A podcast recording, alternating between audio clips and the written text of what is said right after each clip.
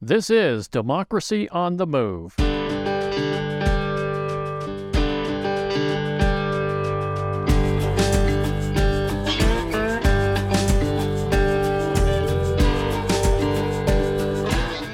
Democracy on the Move is a podcast tribute to the people and organizations who dare to reimagine our nation and drive it back to its original promise of democracy. This episode is being released on Sunday, May 14, 2023. I'm Dan Schaefer, your host for today's podcast, and thank you for joining us.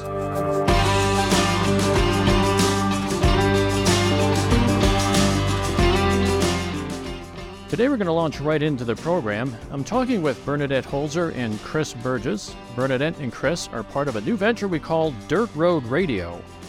We're going to talk about Dirt Road Radio because there's a well, there's a Kickstarter campaign starting tomorrow, and we'd love everyone to get involved in this new exciting venture. For more information on Dirt Road Radio and to help with the Kickstarter campaign, visit www.dirtroadradio.com. So allow me to introduce Bernadette Holzer. She is a resident of Texas County, Missouri, in the heart of the rural Ozarks. She's a musician, activist, artist, and land steward who lives on her family's 166 acre hay farm. She's a hostess of the YouTube show The Blue Spark and is always interested in talking with musicians and activists, politicians, and environmentalists to shine a light on how we can bring rural America closer together, one state at a time. By the way, Bernadette has run for the Missouri House of Representatives District 143, and she'll run again in 2024. Chris Burgess is a Hoosier by birth and an Iowan since 2002. He's a scholar and an adjunct professor of English, a writer, an editor, musician, audio producer, and storyteller. He teaches writing and speaking courses, and he writes and produces music to share with his friends. Chris will dive headfirst into almost any creative challenge that involves helping others find their voices. And I can say, I can say from firsthand experience that is true. And of course, uh, I'm personally involved in Dirt Road Radio as well. I am a native of North County, St. Louis, Missouri, and uh, ended up pursuing an engineering degree at the University of Missouri Columbia. And during that time there, I was a DJ at a radio station called KCOU. Loved those years. It was during a very, very transitional time in music back in the early 1980s. There was a lot, a lot of excitement. Um, shortly after I graduated, moved to the Los Angeles area, where I spent nearly three decades out there and immersed in a diverse range of roles, which included extensive travel and collaboration with people from all around the globe. Very exhausting, but also very rewarding. Now I'm happily settled back in Missouri because I lost my job in Los Angeles, but I decided, hey, why don't I just move back to my roots? So I'm back in Missouri right now, and I'm thrilled to be part of the Dirt Road Radio team and devote my expertise to something that truly makes a difference in the Heartland community. So let's get started. Uh, Bernadette, you're first. Uh, hello and welcome to Democracy on the Move. Hi, Dan. How are you doing this morning? I'm just just peachy this morning. Just so excited. I don't know what to do with myself. Right. And uh, and and Chris, uh, you too, Chris Burgess. Hello and welcome to the program. Hi. Good morning. Good. And good morning to you. So let's talk a little bit more about Dirt Road Radio. Let's start off with the most important question I have, and why? Why build a streaming online radio station for the Heartland? Why start it in the first place? What, what's going on here? So, Chris, why don't you take a first stab at this? Why are we doing this? we we uh we need to. We need to hear from everybody, and and we're not hearing from everybody, and we need to uh share our points of view and our stories, and we're not doing that very well on the radio either.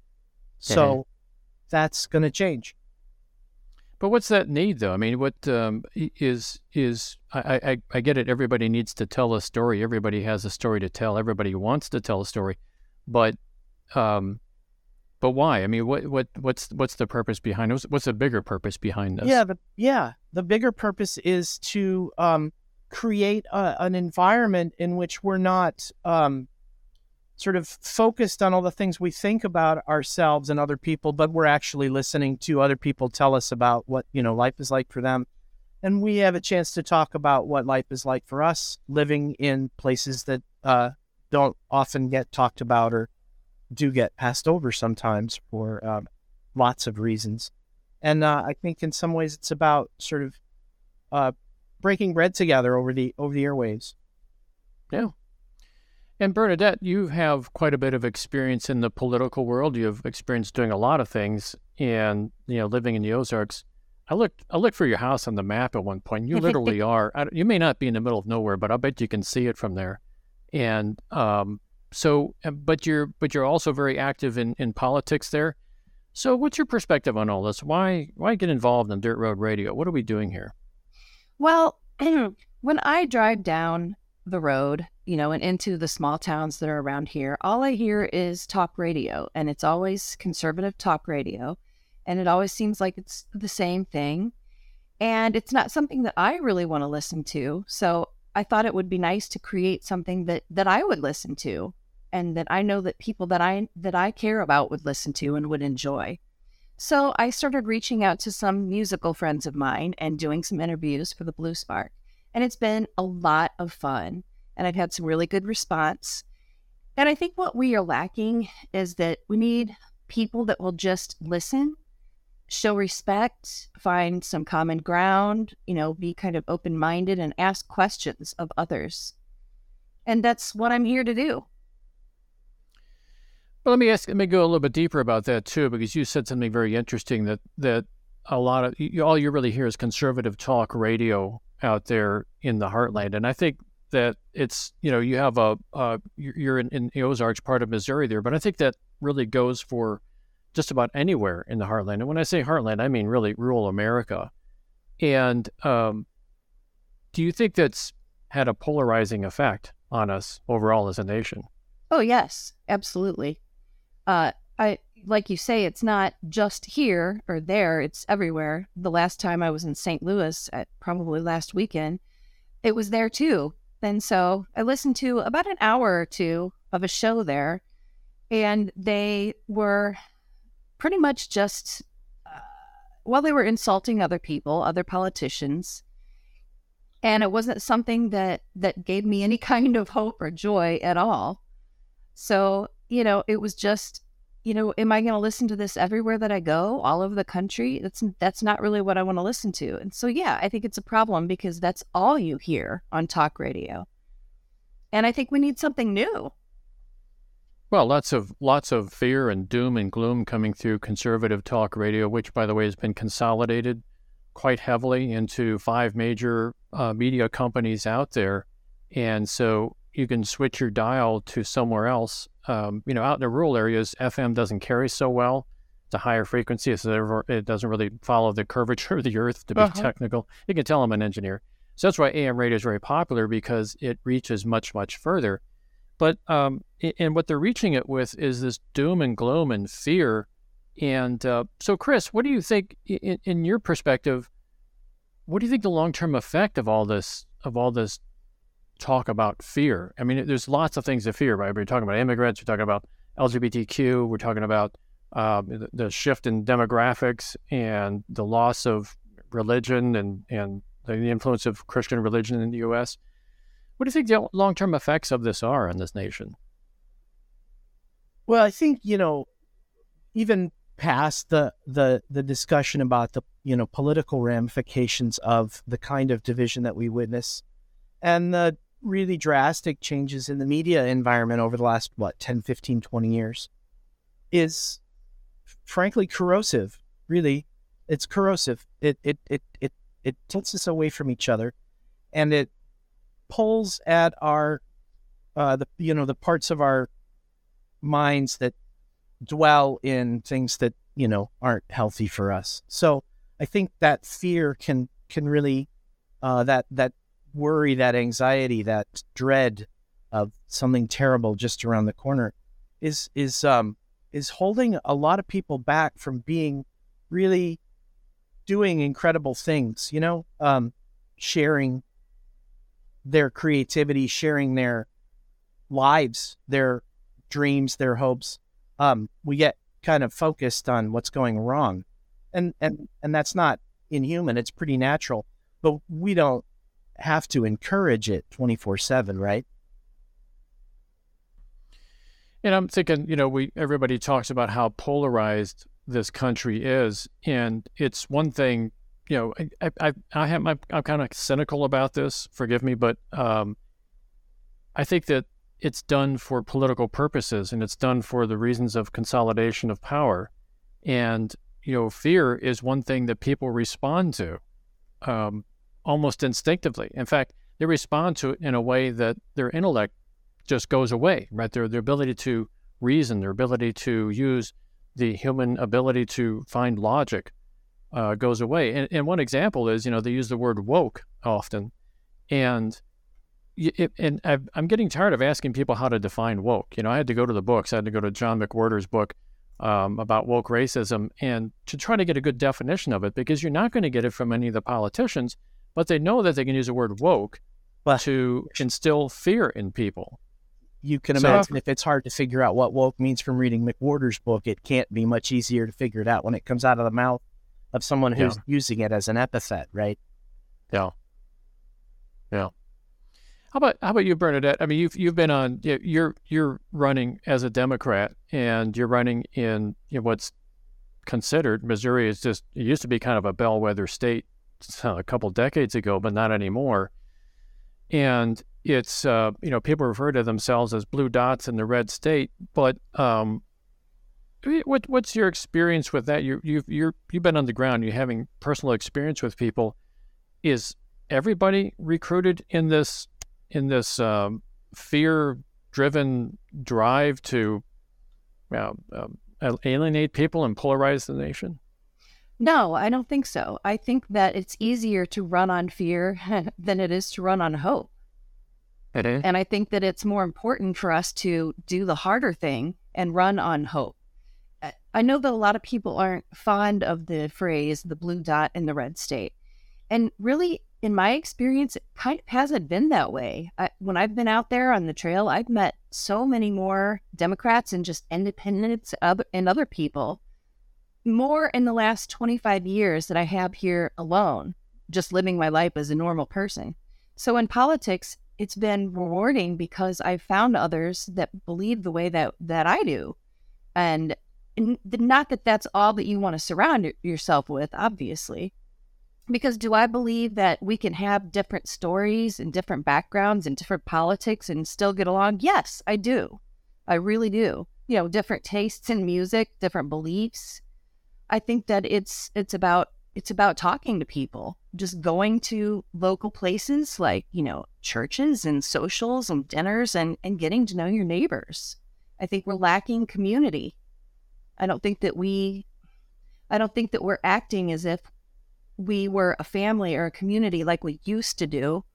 People used to help their neighbors and they used to help each other with their children. And it's just, it's not like that anymore. And people are, so they're running on fear. But I don't think that that's, I think that that's the easy way to do it, honestly. The fifth? Yeah. Well, it, it is easy. It, it short circuits the fear, short circuits the human brain.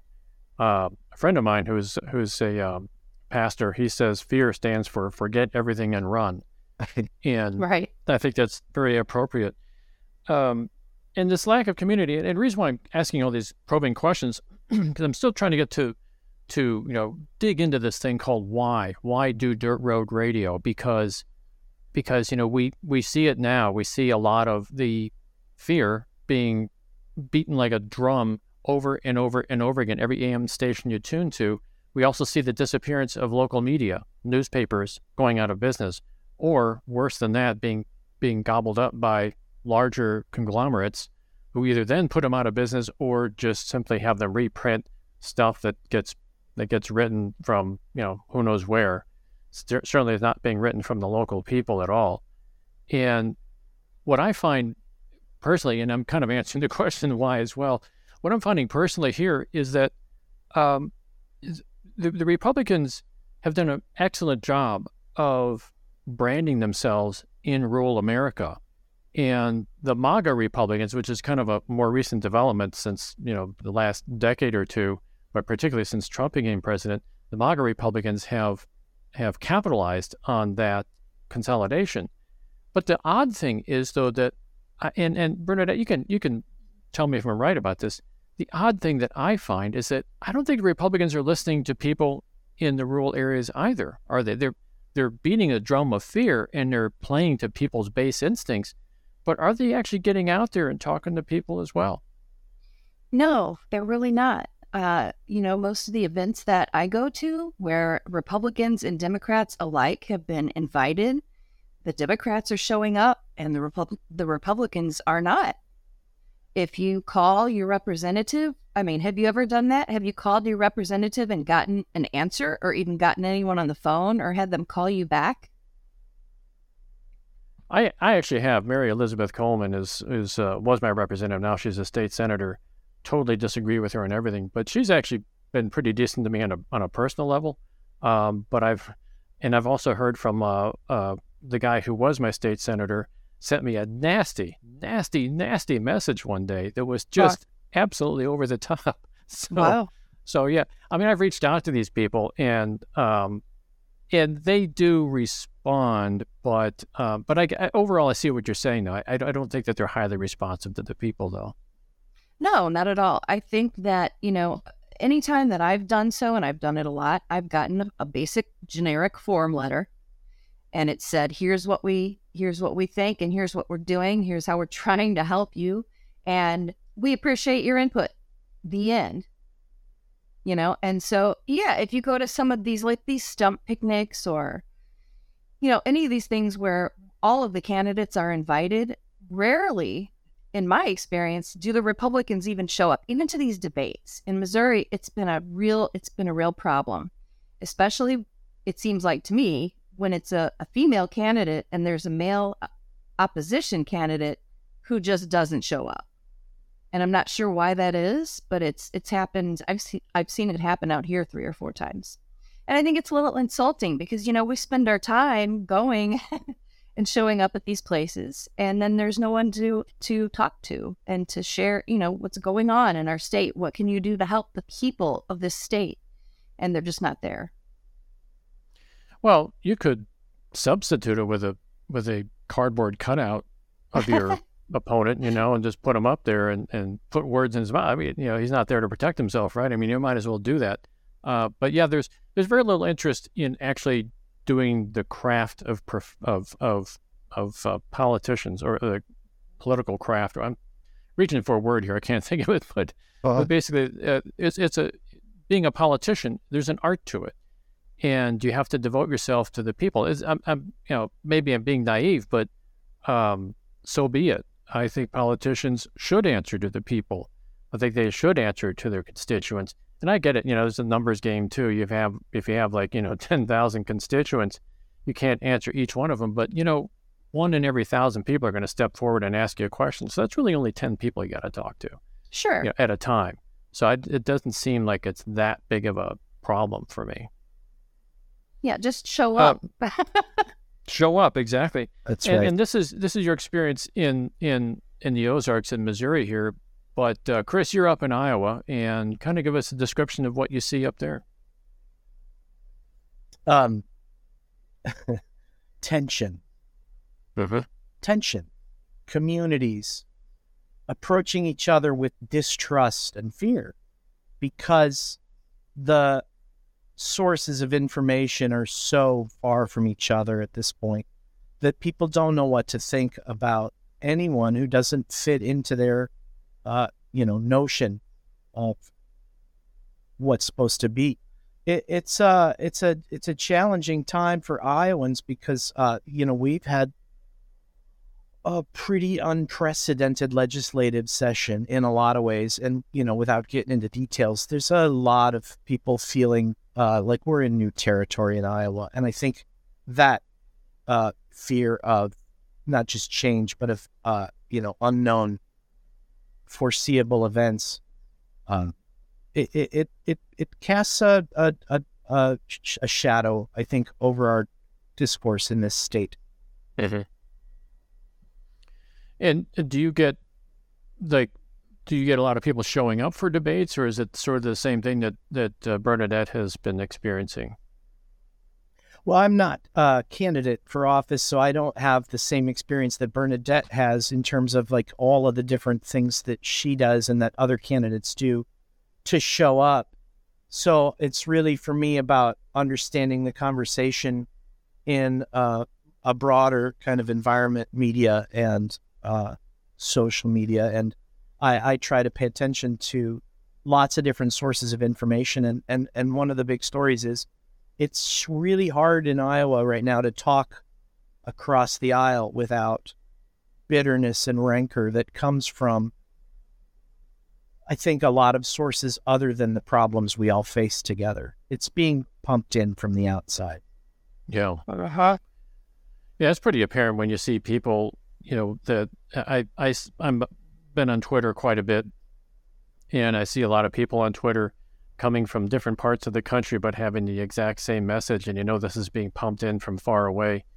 And um, so, one of the reasons why I was, sort of getting to this, and I'll move on to a, different topic shortly here, but but sticking with the why is uh, one reason why I'm, I'm harping on this a lot is because when people feel like they're ignored, um, and then and then you get the element of fear instilled into them, um, they feel like you know I mean, they call us flyover country for a reason, right? Because everybody's getting ignored. Nobody's really paying attention to them. The only thing they have to glom onto is really this this message of fear that keeps getting put out there over the AM radio, and um, and I think that you know, for me, one of the things that Dirt Road Radio does is it provides people a forum by which they can talk through these issues that they have and feel like somebody's listening to them.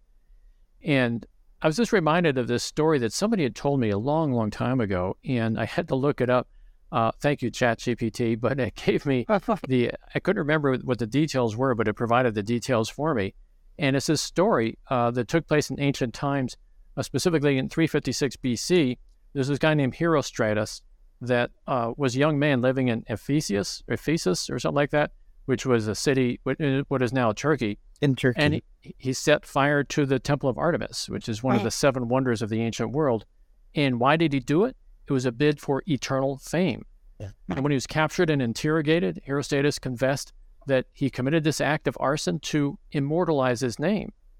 And the Ephesian, Ephesian authorities, they not only executed him, but they attempted to erase his name from history by instituting this condemnation of memory. If I forget there's some sort of technical name for it, and made it a capital offense to even mention his name. But fortunately, there was another guy named Theopompus, I guess his name. I don't. His names escape me, but uh, he recorded the event and recorded Herostratus' name, and therefore we still know of him today. And ironically, his name has been remembered throughout history exactly because of the infamous act he committed for that purpose.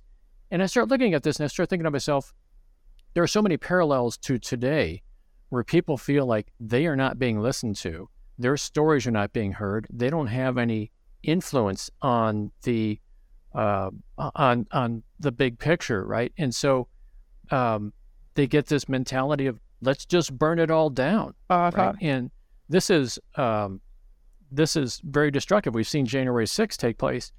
Excuse me, I'm losing my voice here. I'm talking too much, but um, we're seeing events like January 6th take place where um, where this physically almost overthrew our government by people who had no idea of of what they wanted next to establish you know what comes next after we throw over, overthrow this government. All they knew was they had fear and they had this sense that they are not being listened to. And i'm not giving sympathy to these people. I think that you know they they they should be punished appropriately, but it should also make the rest of us sit back and take notice and say, you know, maybe there's a deeper problem here that we can solve. And so for me, that becomes the why with Dirt Road Radio. It's like, let's get out there and put a microphone in front of people's face and say, tell us your story. And I don't care if it's a story about, you know, quilting or or birds, or you know, we've all talked about this in past meetings. But these are important stories because what emerges from all of that is the sense of importance. We won't end up with people like uh, like Herostratus that want to burn it all down. Right. So, uh-huh. um, sounds like you have. Uh, is that did I get that right, Chris? You, yeah, yeah, the, absolutely. The temple is still well. What's left of the temple is a bunch of blocks and uh, pieces of columns, but it's still there in uh, um, what uh, is now uh, Kusadasi, Turkey, uh, where Ephesus used to stand, not too far from Troy. Um, and and I think it, it's a good story for this purpose precisely because it does talk about how irrational we get when we feel like uh, things are, you know, have gotten to the point where something drastic needs to be done, we we let go of our idea that consequences should be considered, don't we? Um, yes. That that that drive for immortality makes us do things that, uh, yeah, history talks about because we can't believe people would do them, but they do. Yeah. They do. And we, you know, the rest of us think, well, that's pretty irrational. But on the other hand, it's no, I think it's human. You know, and again, I'm not excusing right. people from January 6th, not at all. But, um, but, you know, thank heavens that we, in a way, thank heaven that we're to a point where we realize this is the real problem. And that's where I see, you know, Dirt Road Radio stepping into this, into this vacuum and, and, and saying, you know, this is going to be radio for the people by the people themselves and they can talk about anything they want you know yes. whether it's politics or it's um, you know environment or whatever climate or whatever. So let's get to the how though. Um, this i think we're kind of transitioned to that anyways but i'm looking at the polarization of the us so let's talk about how. I mean what what is dirt road radio going to do mechanically anyways to um, to help fix the polarization in the U.S. And I'll start with you, Bernadette, because you're actually the uh, music director and you have some really good ideas in, in uh, providing music and making everybody aware of music coming out of the rural areas. Sure. Well, I think that music and stories together bring us together. And I've been hearing some really fascinating stories from people that I've known for years, and I'd never heard these stories. So, what I do is I just get a microphone, like you said, in front of them, and I sit behind a microphone and we get on to, you know, a platform where we can both see one another. And I just ask them questions about their lives. And they are more than willing to tell me. You know, people really like to be heard. Uh, so, mostly the people that I've worked with so far have been musicians, and most of them have been musicians that I know pretty well. Some of them I don't know very well, but I've enjoyed listening to all of their music. I've had a really good time editing, you know, the footage down and making little videos with their songs. So it's been a tremendous amount of fun. And I know that this is not going to be like your typical rural radio station, right? I mean, we're going to have a wide variety of music and musical styles and and poetry and people telling their stories. So I think it's going to be exciting for people to get involved with. And I think that once people see what we're doing and what we're capable of doing, that they're going to want to do the same thing. And hopefully they will they will join us and be storytellers as well. And Chris, you know, has been such a wonderful director at telling us how to tell those stories to keep people engaged. And even if someone just um, starts talking about their life, that's a story right there. So several little stories can come from an interview and then you can you can really get a, a visual glimpse of you know it's very evocative. You can see and smell it you know you can you can sense it. So that's what's been fun to me. Uh, you know and like like we've all been saying we want to tell a better story and i think here's how we do it. We just get people together and we talk and like you said give them a platform to share what they're really feeling what's concerning them you know what's bothering them even. And it doesn't all have to be negative. It can be joyous just getting that out, you know, can be very therapeutic. So that's what I've noticed so far talking to people and I've had a great amount of fun doing it. So I hope to I hope to interview plenty more people and and get to hear a lot more great music. Well, you're doing a great job of it too, because um, every time every time I, I see what you're doing, you're like doing more music, talking to more musicians, and I'm really looking forward to getting that content on the air. And I think you're right. You know, stories and we'll, we'll get to Chris shortly because Chris is really big on stories, but stories can be told through music and through poetry.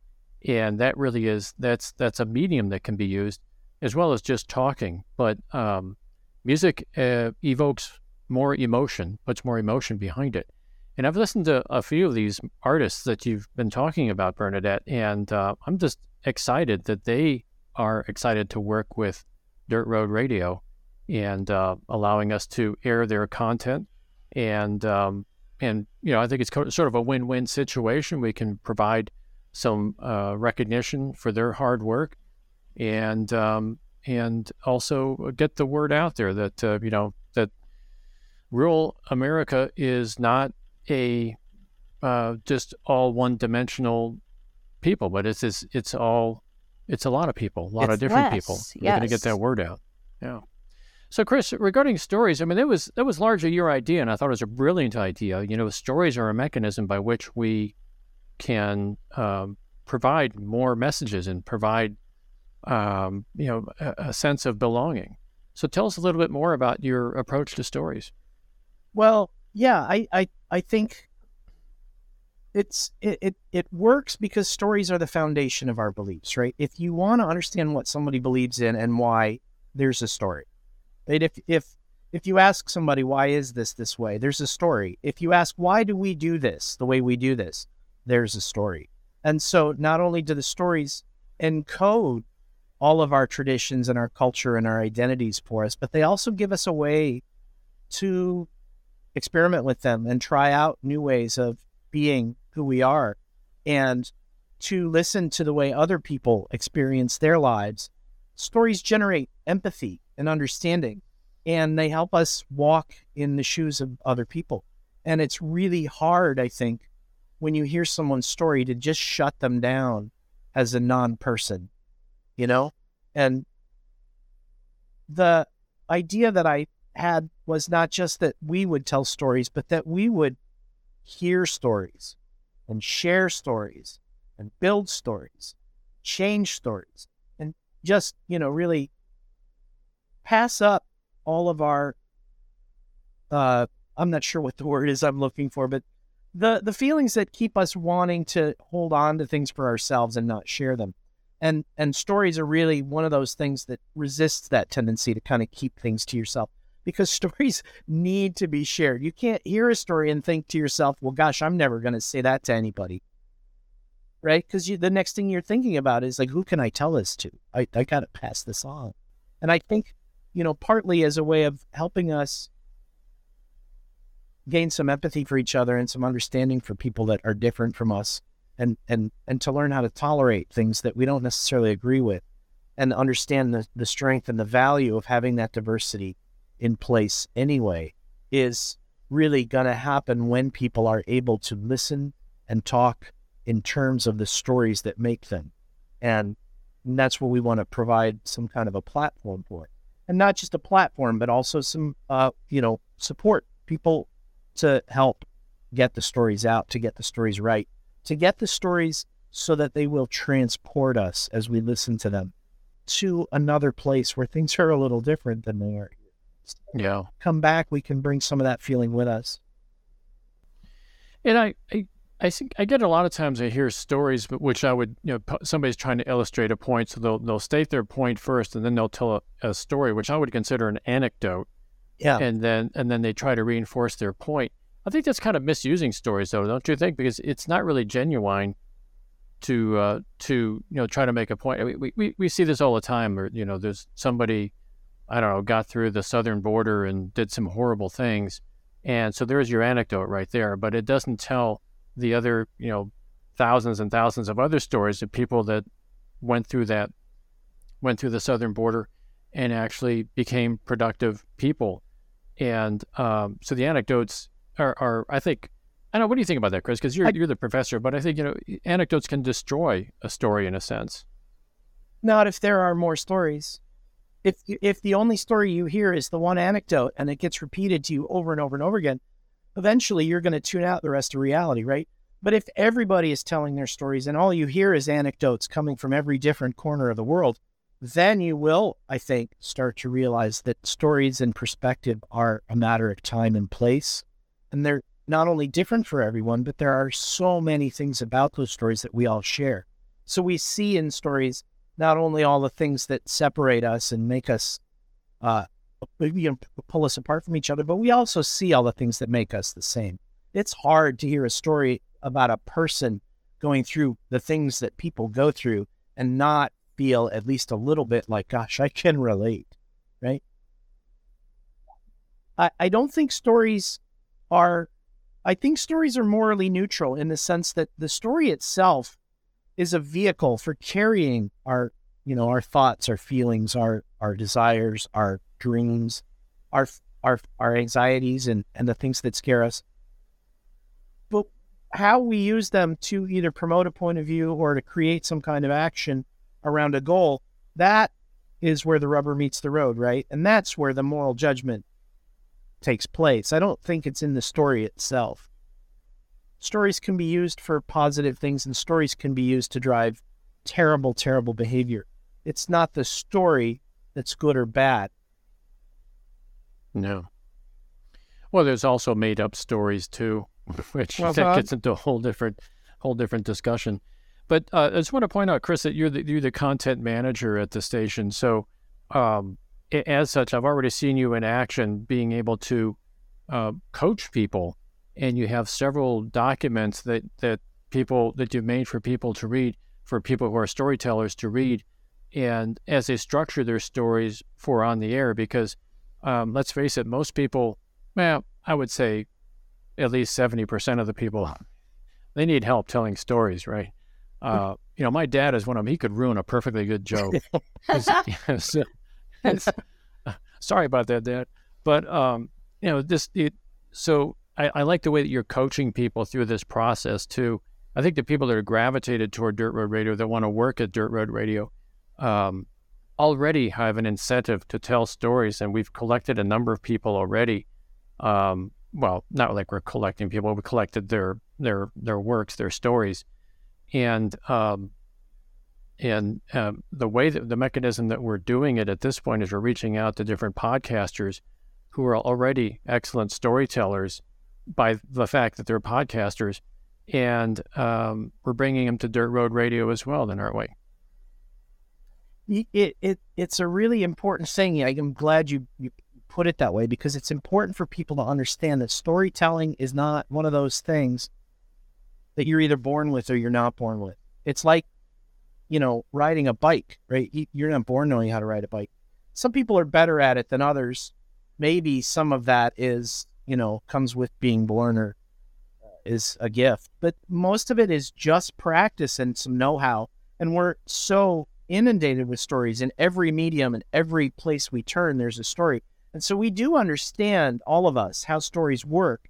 The way to uh, harness that power is just to kind of slow down and take stories apart a little bit and practice putting stories back together. And that really does amazing things. It's it's it, it's a it's a great feeling to watch somebody go oh that's the story i'm trying to tell not all this other stuff I thought was the story. And they find the story and then they know they know the story and there's a joy in being able to tell it that way.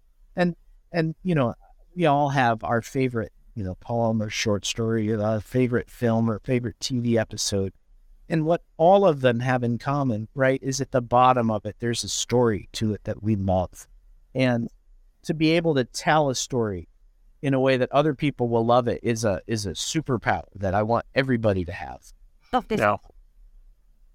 I imagine the same thing applies to musicians too, doesn't it, Bernadette? I mean, you're you're a musician. Well, you both are musicians, um, but um, so Bernadette, uh, in, in, from your experience, do songs actually turn out the way that you start when you when you hear them in your head for the first time? There's some exceptions, of course, like um, "Always Look on the Bright Side of Life" from Monty Python. that apparently was written during a lunch break, and it came out exactly the way he nice. thought it because he didn't have any time to uh, to modify it.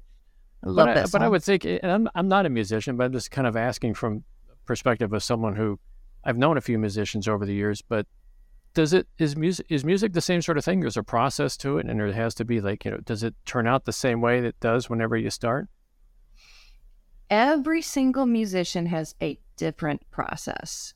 Um, for me, it's not about forming something that's a piece of work, really. It's more like an inspiration that has come to me for a reason. And then it's just something that I have to sort of give birth to and put out in the world. You were talking Right. about, you know, people wanting to burn it all down earlier. Well, you know, I felt that way. And I found that the best thing to do instead of actually doing that physically is to write about it and then Yeah. to sing about it Eh, Yeah, instead Catharsis, of doing yeah. it. that's right. so Yeah. sure, yeah, I think that oh, poets are are you know poets and and authors. They're all really songwriters in a way, you know, and songwriters are poets. So Yeah. You know, it's just about like Chris was saying earlier, we have we all have a commonality in our stories of some sort. So people are going to be able to relate to them in one way or another no matter what it's about. So tell your story, even if it's about like the blue heron that you saw sitting on the side of the creek or the, the gourds that you're working with because it gives you some sort of spiritual and mental therapy to do so, you know art. Uh, there are so many things that that we can be doing that are creative outlets for our angst and our and our anger and our disappointment with the world, and and they're all wonderful ways to do it.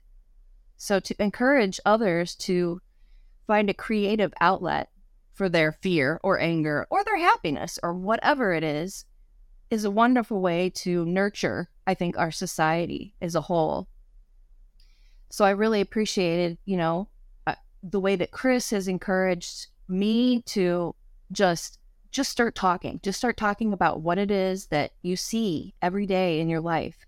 And then it'll somehow it will form itself into its own story. And we're here to, you know, kind of rearrange that and make it into something a little more interesting, but it's it's already interesting on its own.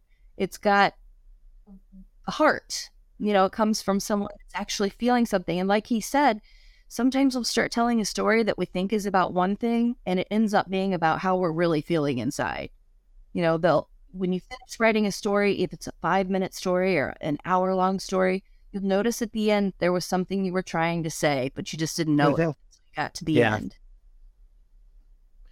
Yeah, it's interesting. It's a lot like therapy in a sense too, because there could be a lot of things that are on your mind and they manifest themselves in different ways, and then um, they come out in these different ways. But if somebody, you know, if, if you ever like talk to a therapist or whatever, they'll have a way of of looking behind that story and and actually and and actually illuminating for you what is really going on. And um, I think the whole nation. I'm getting back to the whys again, but I think the whole nation is that way too.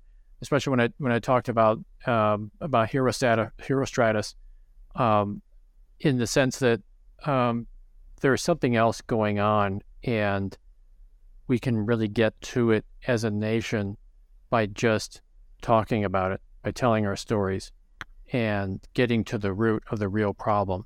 And it's my belief, uh, maybe I'm naive too, but I think that the real problem isn't really that big of a problem. It's nothing that we can't solve if we all start working on the same team and start, you know, rowing the boat in the same direction, sort of thing. Um, and yeah. I think that um, you know people have focused on on doing just the opposite of that, and that's had its toll on this country. Um, I do yeah. want to get to the third part of this of this uh, uh, this episode here, and it's a fairly short part, but it's it gets down to the what. We talked about the why, we talked about the how, and the what right now is what is the what uh, how how can people get involved? How can people get involved in Dirt Road Radio? I'll, I'll, hit, I'll, I'll hit you with that question first, Chris, because I think you have some ideas in that area yeah, I I just want people to get in touch with us whatever way they feel comfortable with. Really, call us on the phone, email us, text us, send a skywriter in a plane, whatever you want. Get in touch with us, and um, yeah. don't even have to have a story in mind.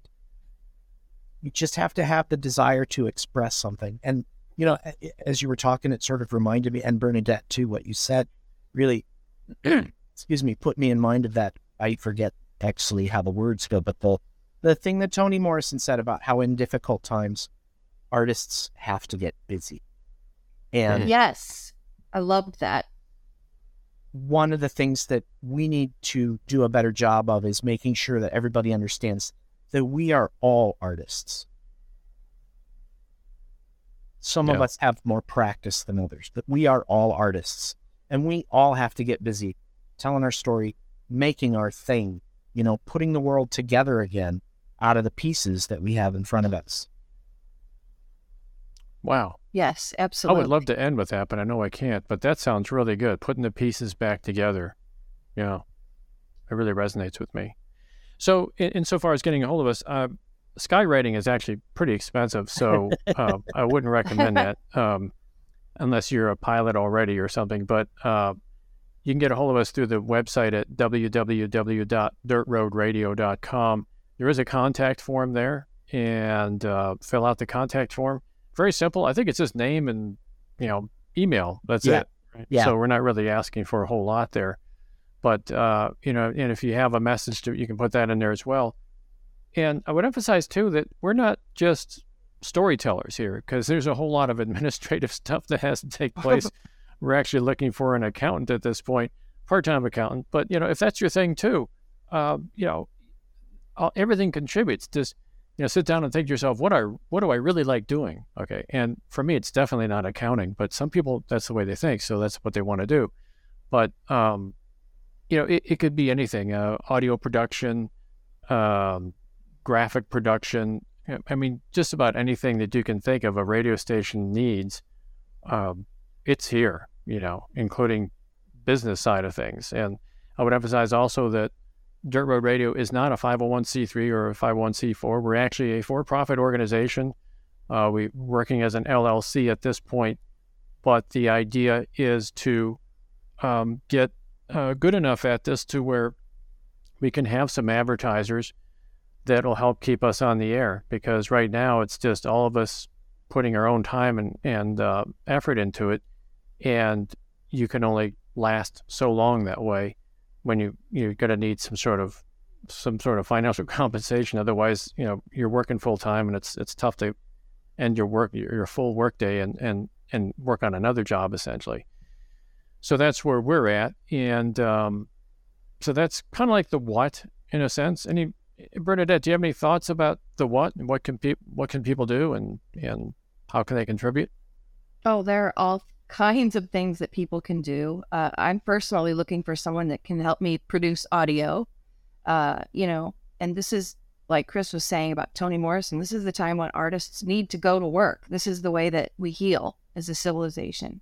So anything that you do, we can put you to work. You know, get get to know us. Go to our website, dirtroadradio.com. Check out our faces. Get to know who we are. Get in touch with us. Follow us. Um, you know, get to know us as people, and then we'll tell you. You know, we'll talk with you and and see what what it is that you do in life, and we'll find a way to put you to work. Yeah. I would also emphasize too that we, I, I, I mentioned this before, but we are finding some podcasters out there, some excellent podcasters that are producing material that is very, very similar to what we're doing in terms of like highlighting the stories of rural America. And we're, we're collecting a number of them at this point. But if you have a podcast, or even if you want to do a podcast about uh, rural life in America, um, we'll definitely help you do that because there are a lot of people who have podcasts that we're bringing into the fold in a sense. And, um, you know, you can still have your own podcast, but also um, Dirt Road Radio would like to put your podcast, put it into a, a, a live slot and put it on the air. And also, um, you know, provide a link back to your podcast as well. Uh, maybe you have a blog doing the same thing, but the overall theme is uh, rural life in America, stories about rural life. And would also emphasize that we're just, you know, right now we're focusing on rural life because I can just hear somebody say, well, why- why not urban life? And like, yeah, there's definitely a need for that as well. Uh, that's that's kind of out of outside of our wheelhouse at this point, but um, you know, there's a lot of issues going on in urban areas that are very very similar to rural areas. Education, for example, uh, healthcare, for example, and um, these issues resonate in rural and urban areas. And guess what? They resonate all over the whole country. So, um, but if, anyways, I'm kind of getting off track here. But, but if you have a podcast or want to do a podcast, you want to tell stories, want to talk to people, whatever, we're we're totally open for that. So just get a hold of us. Uh, any final words of um, of encouragement, Chris? that this was really great, Dan, and I appreciate your doing it. And uh, I just really uh, appreciate the team of people at Dirt Road Radio. It's been fantastic, and it's so much fun.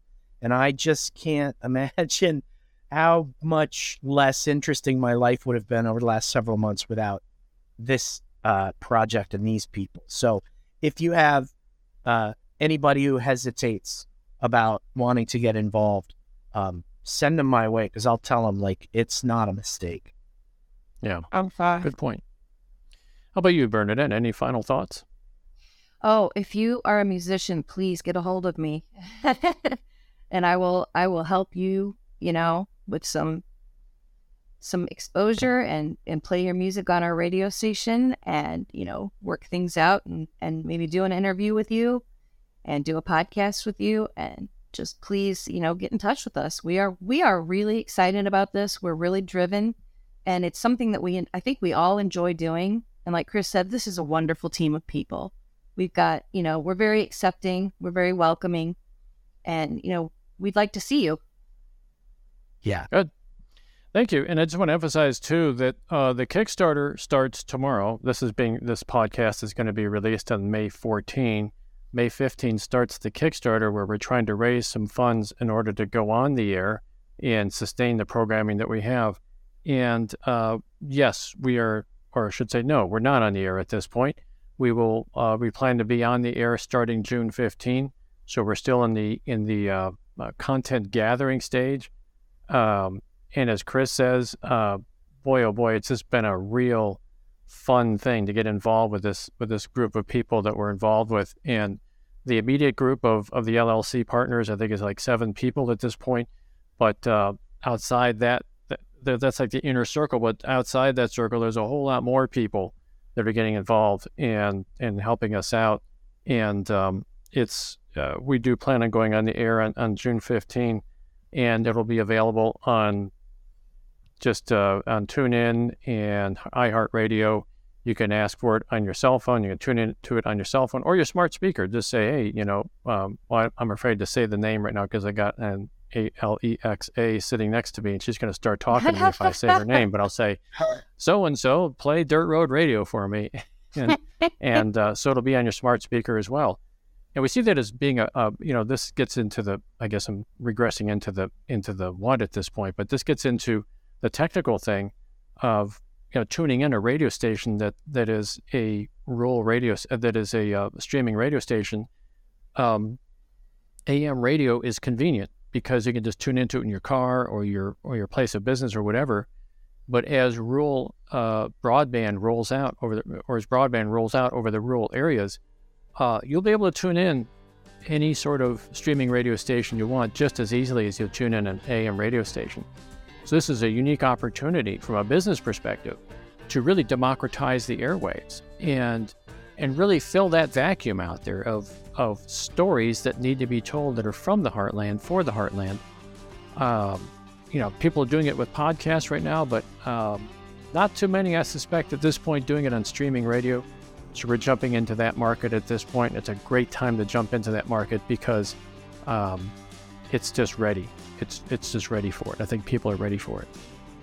So we've been talking with Bernadette Holzer, who's the music director, and also Chris Burgess, who's the content manager for uh, for Dirt Road Ra- Dirt Road Radio. Sorry about that.